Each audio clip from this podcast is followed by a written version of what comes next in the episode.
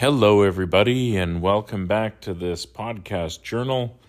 I wanted to do an episode on impermanence, uh, and the reason is is that I've in the last couple of weeks I've undergone some pretty significant transitions, and I thought it would be important for me to take some time to journal a little bit about them and my reflections. Impermanence is one of the three Dharma seals, um, along with uh, no self and uh, Nirvana. And I uh, wanted to I wanted to talk about impermanence because um, I've had to uh, let some long-standing things uh, release them, not hold on to them, not cling on to them for various reasons. Um, and one of them actually I did relatively recently. So I'm a meditation teacher in a small city in southern Alberta, or have been. I started in 2020 at Nika Yuko Japanese Garden teaching meditation during the height of the COVID 19 pandemic. And um, I uh, also taught there in the, the summer of 2021 and 2022. And the first summer that I, I did the meditation classes, it was actually really, really good. Um, lots of people came out and uh, it was it was very successful, and it was I fostered a great relationship with with the garden, and uh, it seemed like it was on track to be a, a hit down the road. And 2021 came around, um, and the world started to open up a little bit, and some of the mandates had been dropped. One of the things that happened during the summer of 2021 is um, I it it was a very different circumstance from 2020. It really uh, interest in the meditation program at the garden had really fallen off.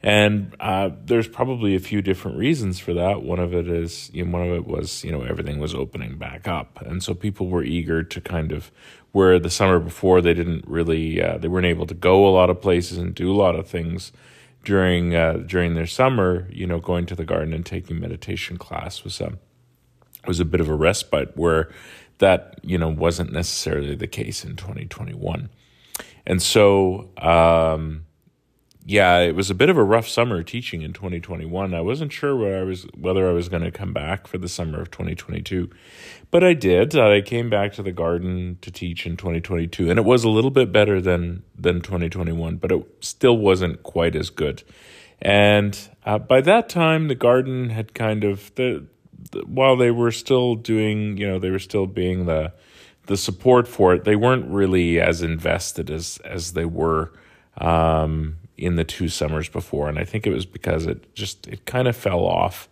And um, I think they were also going in a bit of a different direction in terms of their their programming.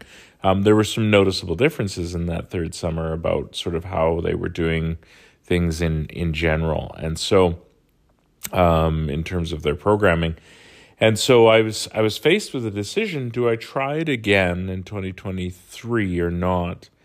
And you know, living a little bit ways away from Nika Yuko Japanese Garden um, in the city of Lethbridge, Alberta, you know, I I had to recognize that I think that the time had had come and gone for this class in terms of what I was doing at Nika Yuko. Um, if I had, was living there and was able to devote a you know a more regular practice than just one weekend a month to meditation, that it would probably work out well. I teach in the city of Edmonton, and um, you know I'm just finishing up my fourth sold out class.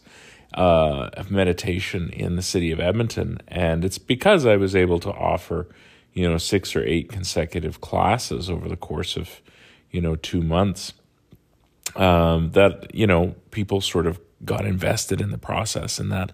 And that really wasn't the case down in, in Lethbridge. It was sort of a hit and miss and, you know, figure out the weekends I could come down and, and trying to figure out the consistency and that sort of thing. And, uh, yeah, so I made the decision and realized, you know, I think the time had passed for me to to be doing the meditation classes classes down in Lethbridge. I had a I had a pretty good run, uh, but it was time to to uh, to let that go on to somebody else. And to me, uh, it's a it's a lesson in impermanence because you know it's it's kind of sad because I actually yeah, when I first got those meditation classes, I was able to teach in 2020, and I had the really the full throated support of of the garden behind me.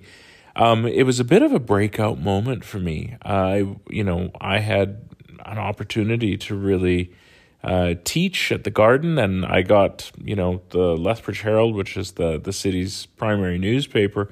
They did a front page cover story of me teaching meditation at Nika Yuko in 2020 so it looked like this was something that was really going to, you know, take off and it was going to be an important part, but uh, you know, it uh, of my life, but it it kind of it kind of died out at least down in Lethbridge. And so I think it's uh, it's you know I need to let it go, and I'm going through that practice, and and some other folks are um, also you know working on and and letting it go, and me not being there. Um, there may be some new teachers actually this year for meditation in the garden, but uh, it uh, it won't be me. So um, so it's a good it's a good exercise to realize not everything not everything lasts forever, nothing lasts forever. Um, that it's and it's it's good to recognize the you know the beauty and excitement of something in its time, and the connection to you know to people in their time. But you know, as as things go on, the world changes, and the causes and conditions of everything changes, and things come and things go, and that's just the nature. It's the nature of everything. It's the nature of reality. It's the nature of the world. It's the nature of our life. You know, um, and so this was a this was an exercise for me. So and it, but it also you know in this impermanence, it it opens up some other doors as I mentioned this last fall, I started teaching uh, in Edmonton, and uh, it's been an extremely successful process. Um, and um, lots of people come out to practice, and it's it's been very good. But you know, one day I, I keep in mind, one day that's also going to depart uh, from my life. One day that's going to uh, no longer be the case, you know. And so this is it's a you know, it's recognizing that things, for everything, there is a season, right? Um, the great, the, the biblical quote that they, they offer at uh, funerals in, in Christian churches, often for everything, there is a season, a time to sow and a time to reap, etc., etc. Um, that's, that's a, it's discussing impermanence. Um, nothing stays the same. Everything changes, and everything will, you know, everything that is will not be in its form that it's in one day, and from moment to moment, it's not the same. So I wanted to take a time and you know and do an entry into this and just really uh, to get into that a little bit, that reality, and see that you know it's not just about death. It's not just about you know losing material possessions. It's also losing about different phases of our life. Phases of our life come, phases of our life go. And this uh, meditation class at Nika Yuko Japanese Garden was a, for me, it was a, a groundbreaking uh, phase in my life.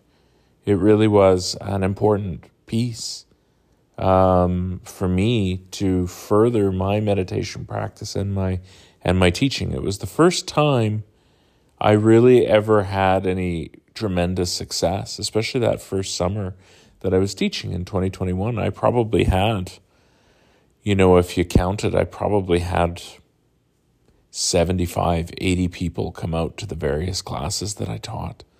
Um, my largest class ever in teaching meditation was that, that summer, and it was uh, nearly 20 people that had come out to one particular session, which in a city of 100,000 people, that's pretty, that's pretty decent.